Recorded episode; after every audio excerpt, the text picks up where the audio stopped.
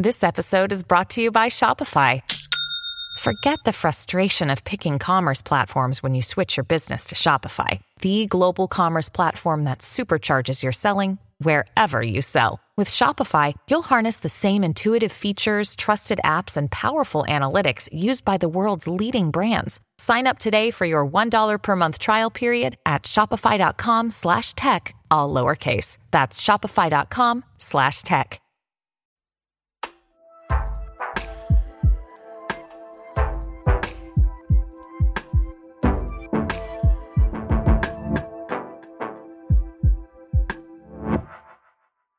Hello and welcome uh, to another Books of the Year podcast from your friends at Books of the Year. I'm Simon and he's Matt. I am. Yes, Yes. that's the, that, that is correct. and everything is going pretty well. Yeah. And we, it seems to be pretty regular and we're doing it in a studio and you, we don't have to rely on your Wi Fi. no, we don't. And everything's Oh, Those days are over. uh, you can get in touch with us, um, uh, which we love it if you do. Um, Books of the Year at yahoo.com is an email from Bob Peaks in Ashby de la Zouch. Here, dear, dear books and of the year. Um. Love the pod, although I listen out of sync and often have to play catch up, so can't claim to be a super fan. Just recently, I listened to your episode with Cariad Lloyd. Uh, fascinating as someone who is getting on a bit, Bob's words. It made me really think about the end. I took Cariad's advice and actually talked to my daughter about my death wishes. oh, It was a little awkward at first, but I feel so much better for having chatted to her about, again in quotes, those things. And I think she felt good about it too. I also bought Cariad's book, which has just arrived, and I'm very keen to read more. Thanks for the entertaining, informative, and educational podcast. Thank you, uh, Bob Peaks. And I do think, I remember when we were doing that interview thinking, okay, well, if you're just going to do one podcast or about one book about grief, yeah. this is the one to do, to listen to. This is the one to read because she has spoken to so many people, and it didn't seem to be pushing a particular line or No, anything. it was just no. saying, "This is what I have learned from all the people that I have spoken to." So, Bob, thank you. I'm glad you enjoyed the interview, and I hope you enjoyed Cariad's book. Indeed. Uh, we've had uh, bags of correspondence about our interview with um, Harlan Coben, which obviously is still available if you want to listen to that, uh, where you found this podcast, as always. Um, thanks for all your messages. One of the many tweets we got was from Nicola, who said, uh, Just listen to the audiobook of I Will Find You. It's absolutely cracking. I loved it. He just keeps getting better. If you'd like to uh, get in touch, you can email us at any time. It's booksoftheyear at yahoo.com.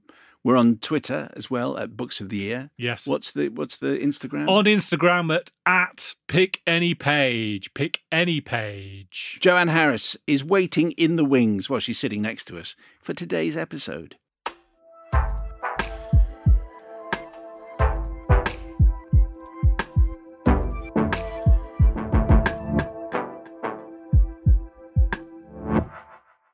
Yes, Books of the Year. Delighted to welcome Joanne Harris into our sumptuous uh, studio with her new novel, Broken Light. Hello, Joanne. How are you? I'm fine. It's lovely to be here. It's not a bad little studio, really. It's very nice. I could live here. Okay, well, that's slightly dramatic. I think there's, we could, you know. there are some very nice flats built in a an old gas station. Yeah, I don't. Yeah, like I, I actually do live here. So yeah. Okay. Well, um, broken broken light is now going to be dis- well. This is why we had to try and find the cover uh, correctly because there are different covers from depending on where you are. Matt will now describe the UK cover of Joanne's new book. Okay, so the so the main colours on this on this book that's going to be on your bookshelves is it's white and blue. So it's mainly a white background, but then you've got a I suppose it's like a it's a blue uh, a woman's um, face silhouette, then shattering from from the back into thousands of of tiny shards, and then Joanne Harris in big black letters on the top, broken light at the bottom, uh, with the um, subtitle "Bernie Moon feels invisible." Now it's time she made them look. Okay, so there's also one of the first things I came to was a playlist, which you which you must talk talk us through um, in just a moment. But introduce us. So that's what the cover looks like. Some people will still judge the book by its cover. For everyone else, they get the words of Joanne Harris. Introduce us to Broken Light. Well, it's a sort of psychological thriller with possibly some paranormal elements to it. And basically, I mean, the way I tend to describe it is this. Um, people who know my books know that I'm quite a fan of Stephen King. You know Carrie. Yes, Everybody indeed. knows mm, Carrie. Everyone knows Carrie. So Carrie got her paranormal powers at puberty, which makes no sense at all because why would you give paranormal powers to a pubescent girl? They're full of drama. Of course, she burns down the school, she does awful things, she dies. So imagine that Carrie White had actually lived and had married, had a child, got a job, lived a, a totally normal life until she got her paranormal powers at menopause instead. So this book is kind of menopause Carrie. That sounds as though that it could have been a, a, a genuine light bulb moment. It was. It was. I just thought, hey, why don't I write Menopause Carrie? And and obviously it wasn't going to be set in America. It was going to be set over here, and it wasn't going to be like Stephen King at all, except that there is this idea behind it of women's power and coming into power and what happens. And I thought, well, having gone through menopause and having seen how invisible you do get, and also then having gone through chemo and people going, hey, when are you getting your superpowers? Um, which is a joke that people give you when you have chemo. I thought, okay, well, what if I did have superpowers? What if somebody of my age, what if a woman my age had superpowers? What would they be like? What would she do with them? How would that work? It sounds though you had a lot of fun. I had I had super fun, but it also turned out to be a very dark book for all sorts of reasons. But it is dark and at the same time, I think, funny. Yes, it is. Why did you say it turned out to be dark? It sounds though you weren't expecting it to be that dark. I never quite know what to expect of a book when I write it. Um, I didn't know the character, so I had to explore her, and it turned out that she was a very sad character. That she she had had quite a sad life. That she had a lot of problems. That she'd been hiding, um, as people like that sometimes do.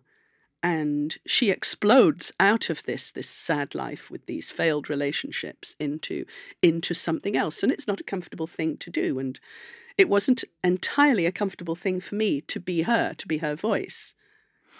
Yes, and this is the Bernie Moon that you're talking about, and Bernie Moon, who uh, Matt re- referenced at the beginning. But again, I just want to pick you up when you said it turns out that she was quite a sad character. It sounds though you didn't set out to write her that way. It's just that that's where the story took you. Sort of, yes. I don't generally set out to write characters. I set out to get to know characters, and then I write them. Um, or sometimes I get to know them by writing them. And it's a bit of a it's a bit of an alchemical process, I have to say. It's it's a bit of a fumble in the dark, and some of Bernie is taken from some of my experience, but some of it's taken from elsewhere. And some of it just completely blindsided me and said, hey, here I am. This is what I'm going to say. This is what I'm going to behave like. And, and you're going to have to write this.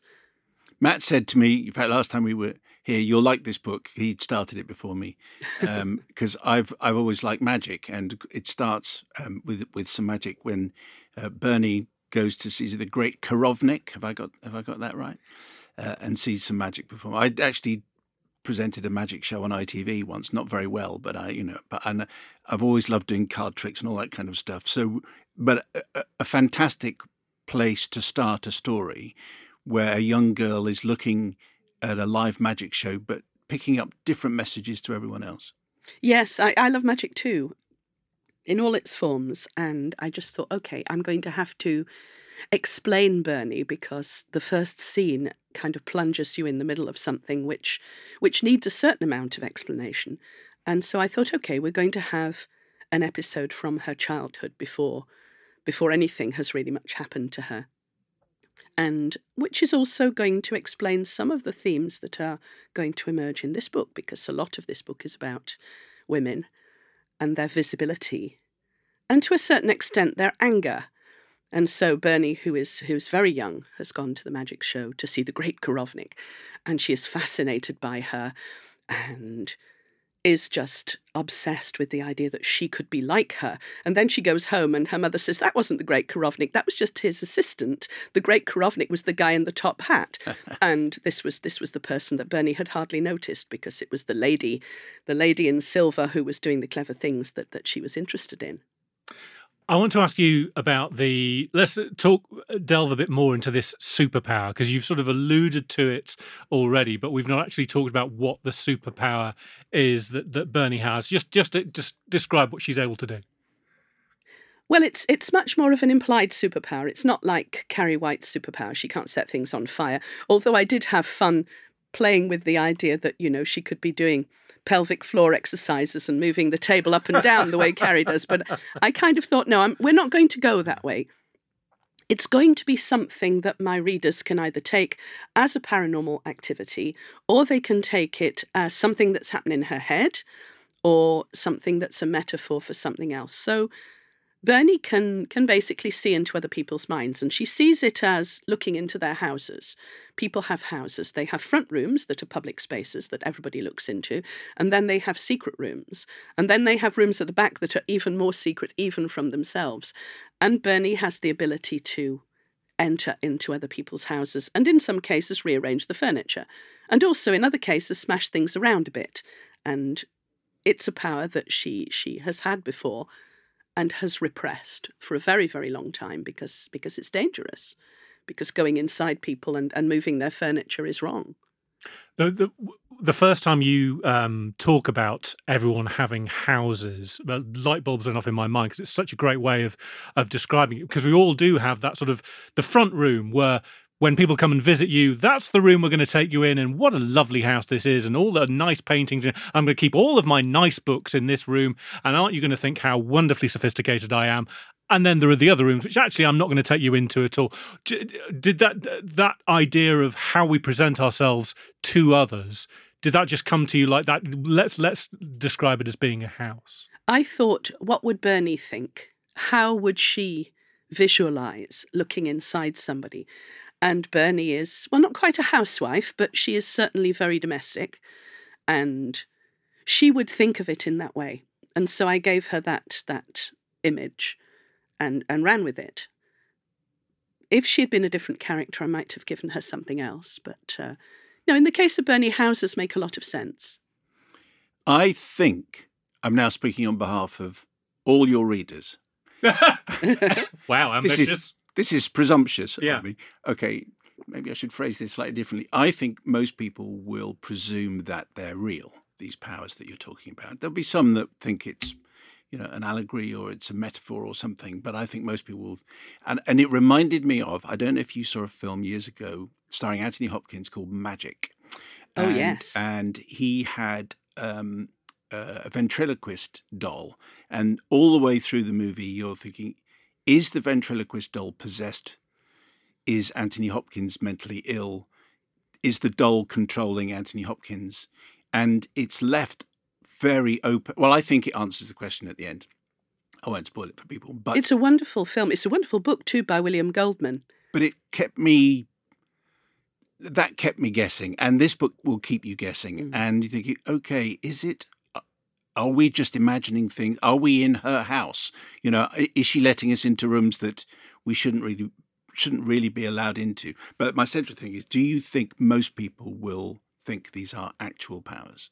I think they might. They I don't know. It's it's up to people to decide. And because I've got a quite broad spectrum of readers that go across actual realism into magic realism into outright magic and fantasy, I don't actually know where constant reader will sit on that spectrum.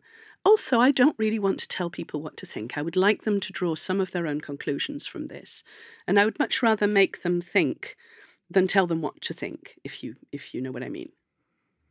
Can you say anything about so we there there are two point of view characters that we have. So we have Bernie and we have Kate. And uh, when we come across this, so this is right at the very beginning.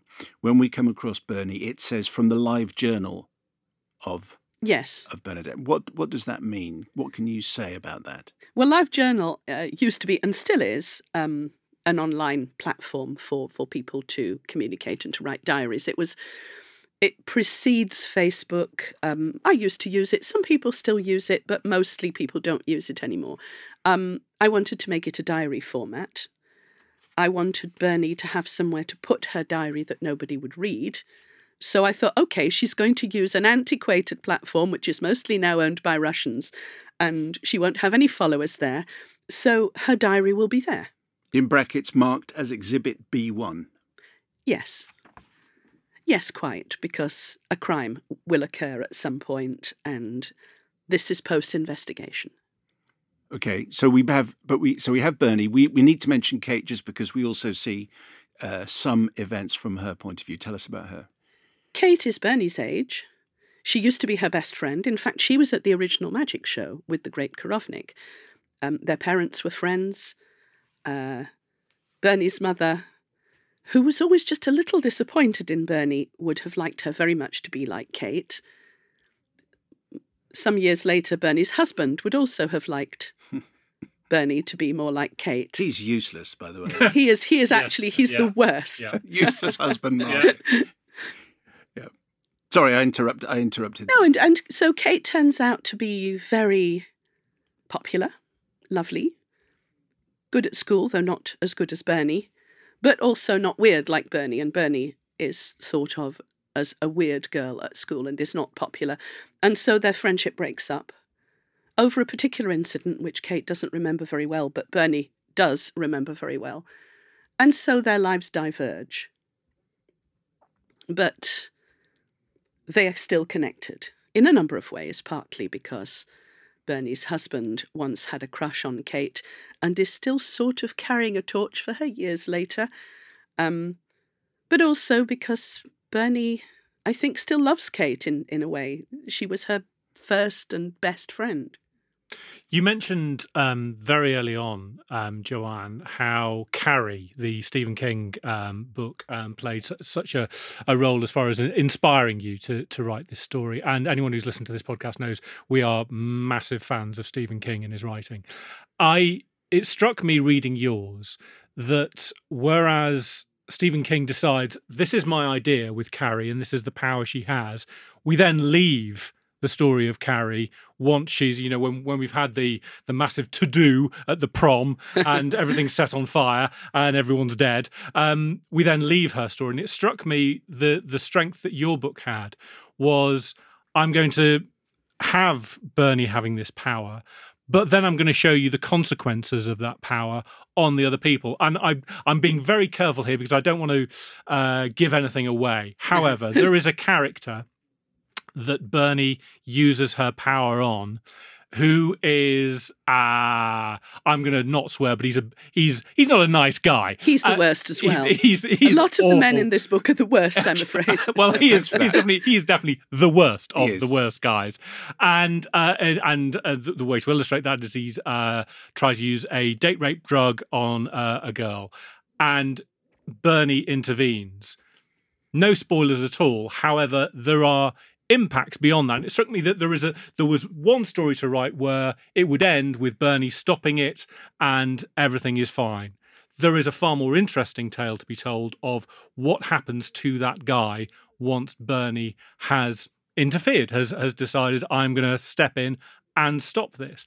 And that that for me is what makes this book stand out from others is the your decision to go I'm going to go that extra mile and tell you what happens next to these people because it's not enough to just decide something bad has happened, I've stepped in, everything's okay again. That would be a superhero book. That's not what this is. No, it's definitely not a superhero book. It's it's a messy book in some ways.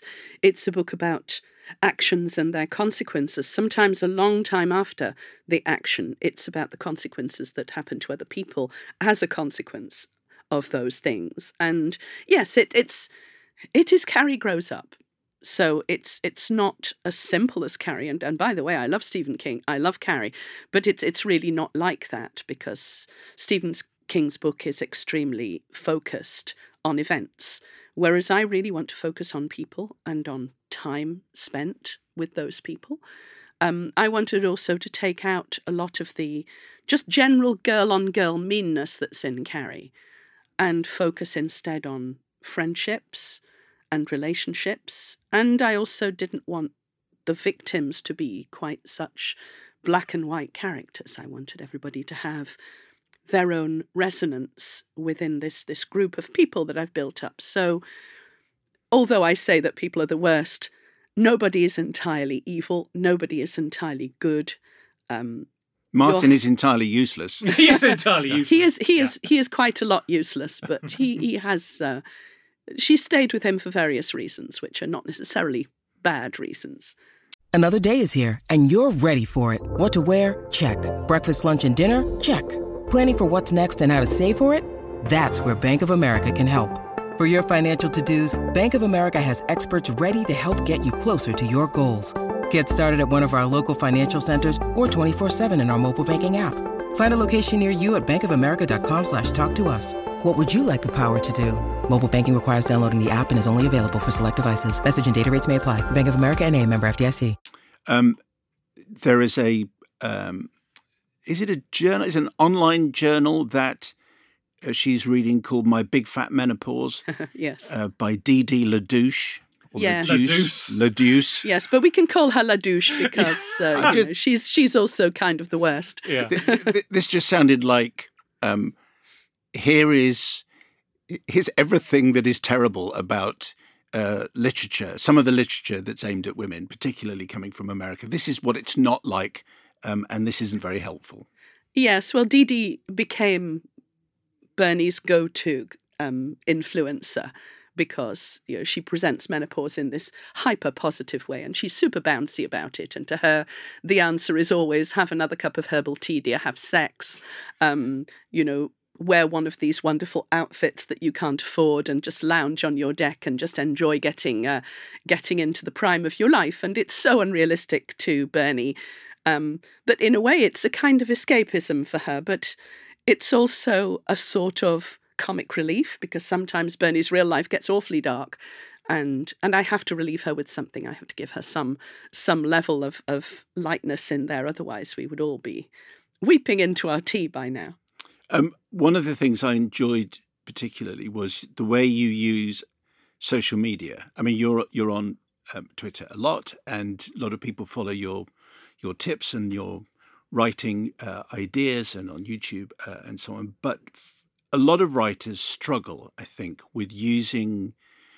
Like the mobile phone has messed so many things up, you know. Wouldn't it be so much easier if, oh look, uh, my phone's out of battery, Yeah. or I'm in an area, you know, that doesn't uh, get any signal at all. But some sometimes it just feels very lumpy, a bit like when some authors invent a pop song and a pop star that doesn't really exist. You think, no, that doesn't real, really feel realistic. The way you use Twitter, particularly, feels as though you still like Twitter, and it's used convincingly.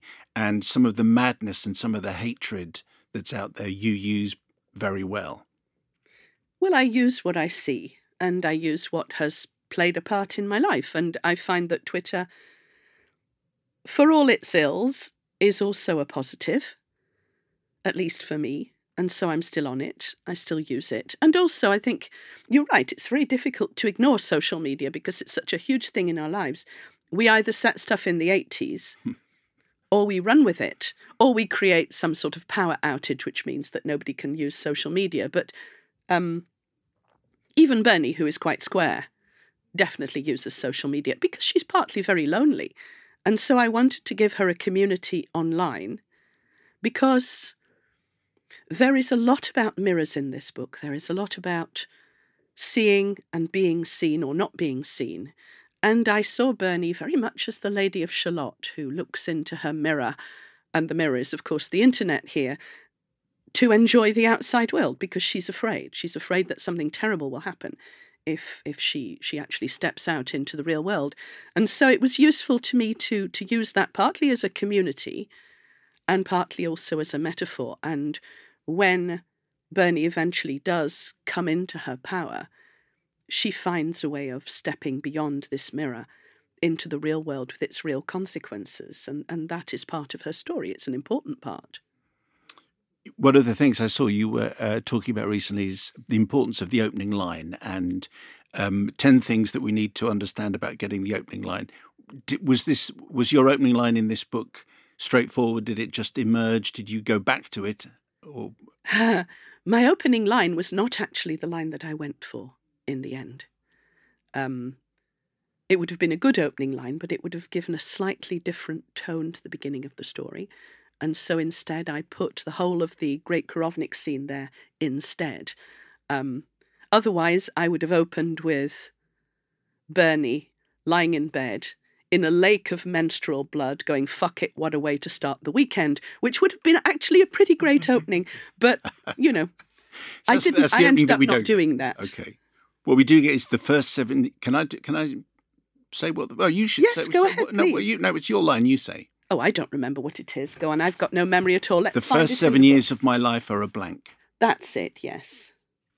Yes, and and I mean to me actually that's a pretty good opening for Bernie because she does have enormous blanks in her awareness of herself and other people and what's happened. And yeah, there there are things there that that need to be found and rooted out in this narrative. It's not it's not an easy narrative. The reader has to work a little bit too. Yes. No, I just think it's it's interesting because sometimes you have a big show off opening line. You know, like a line that takes an entire paragraph. You're thinking, Ah. oh my goodness me, that's that's taken that's taken a lot of work. But I love the fact that you think people will judge people may well be judging me on the first page. And if I'm not hooked, there's a lot of other things competing for my attention. But you you go straight in, you hook them in. Well, I think it's important. It's not necessarily important to have a great opening line, although some people, like like Iain Banks, are just masters of the the hook line. But I think it's much better to have a hook paragraph or a hook page or a hook chapter, because otherwise it can feel a bit cheap. I was so I knew I was going to enjoy the book from the opening page, and I, I so I'm massively shallow and judge things very, very easily. And so when I don't need to be hooked in the opening line or opening paragraph, however, I need to know I'm in safe hands. That I think, oh right, the writing here is pretty good. I'm going to be okay, so I'm going to just go along with this for the ride. Um, I do want to talk to you about um, something that is right at the centre of this book that we have sort of skirted around, but I, I think we need to delve into, and that is uh, men's violence against women. And uh, so, right, uh, this is not a spoiler. Um, right in the middle of the book, a uh, woman has been um, uh, assaulted and killed in a park near near where Bernie lives, and although we've sort of said, you know, there are some uh, men in this book who are um, awful uh, or dreadful or useless or whatever. I didn't feel reading it that this was a all men are crap uh, book. However, what I did feel is why is it that men are getting away, or some men are getting away with unspeakable acts again and again? And I wondered whether this was written because obviously, right now, we are in the middle of what feels like a tidal wave of um, unaccounted uh, men performing violence against women. And we've had Sarah Everard. We've then had the massive problems in the Met as well. How much was that playing into you, into your mind when you were writing this? Well, I think inevitably I wrote it alongside the Sarah Everard case, and it was also on the tail of the Me Too, and it was also against lockdown. And so some of it was ended up being a lot about isolation and also about fear and the fear of violence. And I think, you know, very clearly those things were, were linked. I didn't consciously pursue it, but I found that I was pursuing it simply because current events were leading me down that path. You describe it, you have words at the back of the book, you describe this as a strange and unexpected book Yes, it was. I wasn't expecting to write it. It's um, because well because it's to me it's a little peculiar. It's for a start, it's urban, whereas I don't generally write about life in cities. Um, it's neither magic realism nor outright fantasy. It's sometimes darker than what I'm used to to writing. It feels quite personal too, even though I am definitely not Bernie. Um, there's enough of me inside Bernie for me to feel at home inhabiting her for that time. And some of it feels as if it might be a bit confessional. Um, it's not really, but it's it's a kind of filtration process. Some of what I wrote was my feelings about having cancer treatment during lockdown. Um, some of it was about having gone through menopause. Um, so those are not normally things I write about um, or I talk about much. Was there any stage at which you were thinking, am I even right to go ahead with this book? You know, I'm sure you've got quite a few other stories up and running. Did we- did you ever feel uncomfortable enough to not continue? No, because I always go ahead with whatever it is that I want to write at the time. I mean, sometimes I think, will anybody like this book? That that was definitely a question. Will anybody get it? Um, will anybody see what I'm trying to do here? But you know, I wrote it anyway because that's what I do. And has the, just on the the internet and the importance of the internet and social media, I just wonder, were, were there any? T- uh, I work with people who have decided not to be on it anymore because of the amount of uh, horrible stuff that's on. Because Elon Musk is clearly an idiot, Absolutely. uh, and a force for evil in uh, in the world. Evil is the wrong word, but a, a f- but a force for all the worst. yeah, he's not life enhancing in any way. Yeah. Have you ever thought about find, finding something else? Well, yes and no. I mean, yes, there are some awful things about being online, and there's abuse, and there's trolling, and there's misinformation, and there is also huge rafts of time wasted arguing with people you don't know about something you won't change. But there is also community, there's also support, there's also communication. And actually, those things are really what writing is about communicating, getting stuff out there. So, yeah, I mean, I think really the positives still outweigh the negatives by quite a long way. Uh, I did a bit of uh, work the way uh, Bernie would have done in terms of just ferreting around and finding out what people uh, are saying about your book. And um, the, the own so I'll bring this up. You'll be you'll be fully ready for this. But the only thing that I can find that people are going, oh, I can't be doing with this, is the fact that you talk about hot flashes and not hot flushes. Yeah. So hot flushes is obviously often used to describe uh, one of the symptoms of menopause, but you use hot flashes. I do. And there are some online idiotic people saying, "Oh, I can't be doing with this." Uh, at it's an. Americanism. What is? Oh, is that what oh, is there? right. Well, you've read the. Yeah. Okay. So Several people have said this. I'm a little disappointed, really, that anybody who knows my work wouldn't have thought, hmm, I wonder why she used that instead of going, how ridiculous she's used Americanism. I mean, actually, I wanted to use that term because I wanted it to signify something different. To me, the hot flush is a symptom of menopausal unease. But Bernie's hot flashes are quite, quite different. She gets physical symptoms, but she also gets paranormal symptoms. She has flashes of insight, of inspiration, of intuition. It's what precedes her entry into someone's house. So I wanted to use a term that was close enough but not close enough to actually make the distinction. So it was a very conscious choice. Um, I hope that most people will will see that and will will read beyond the word into into what the word is actually trying to convey. But yeah, I mean, people people may well read things in different ways. Who knows? Mm, yeah. I mean, my mm-hmm. mother read a proof of this book and she just hated it. really, yeah. Oh yeah. because Oh. Why are why are the women so angry? Why are the men all such douches? This sort of thing, you know. It was, and I said, well, you know, it is a book about women's anger, Mum. Oh well, women aren't like that, she said. But you know, she's not like that. But some some women are, and some women I think will probably recognise themselves. I don't think I really wrote it for somebody of her generation, honestly. But you know, we'll see.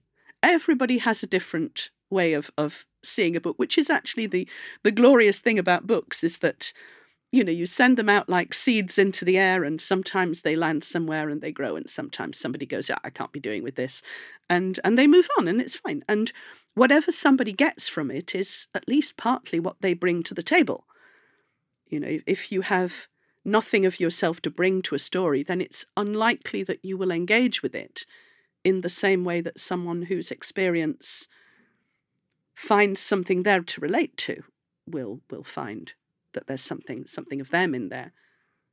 I would like to encourage you not to take too much notice of, first of all, the people who complain about hot flash, but also your mother in this case. Oh, I've been mm. ignoring her for years. she hardly ever writes. She she hardly ever likes anything I write. That's uh, is okay. What's that about? I'm looking deeply into your house now. Oh well, my mother, both my parents are teachers. They would have liked me to be a teacher, so I was. Uh, for 15 years, I was a, a, good teacher, actually, but I always wanted to write. My mother has never quite forgiven me for leaving teaching and feels that I really should go back. So, you it's know. a proper job. Yeah, it's a proper job with a pension that she understands. All this, this nonsense, I'm not sure she can really get her head around it.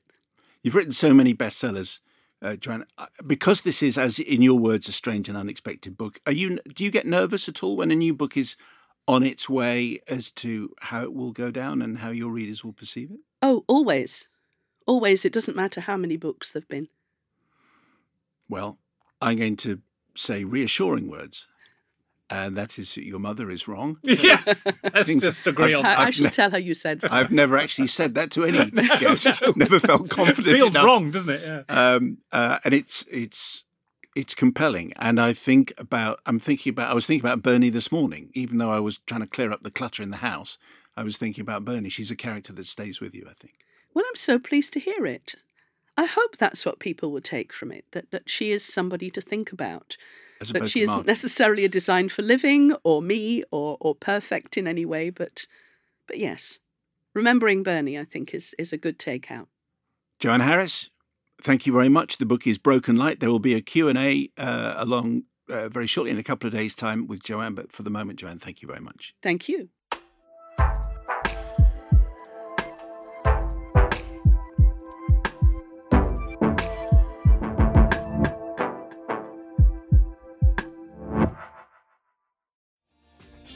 Hi, my name is Kaye Adams, and to be honest, I'm not so good with the aging process, so I enlisted my old chum, the filter free Cara McKenzie, to advise. Could you imagine being a porn star? The room would need to be really hot for me to strip off. To be honest, she's not much help, but she is rather amusing.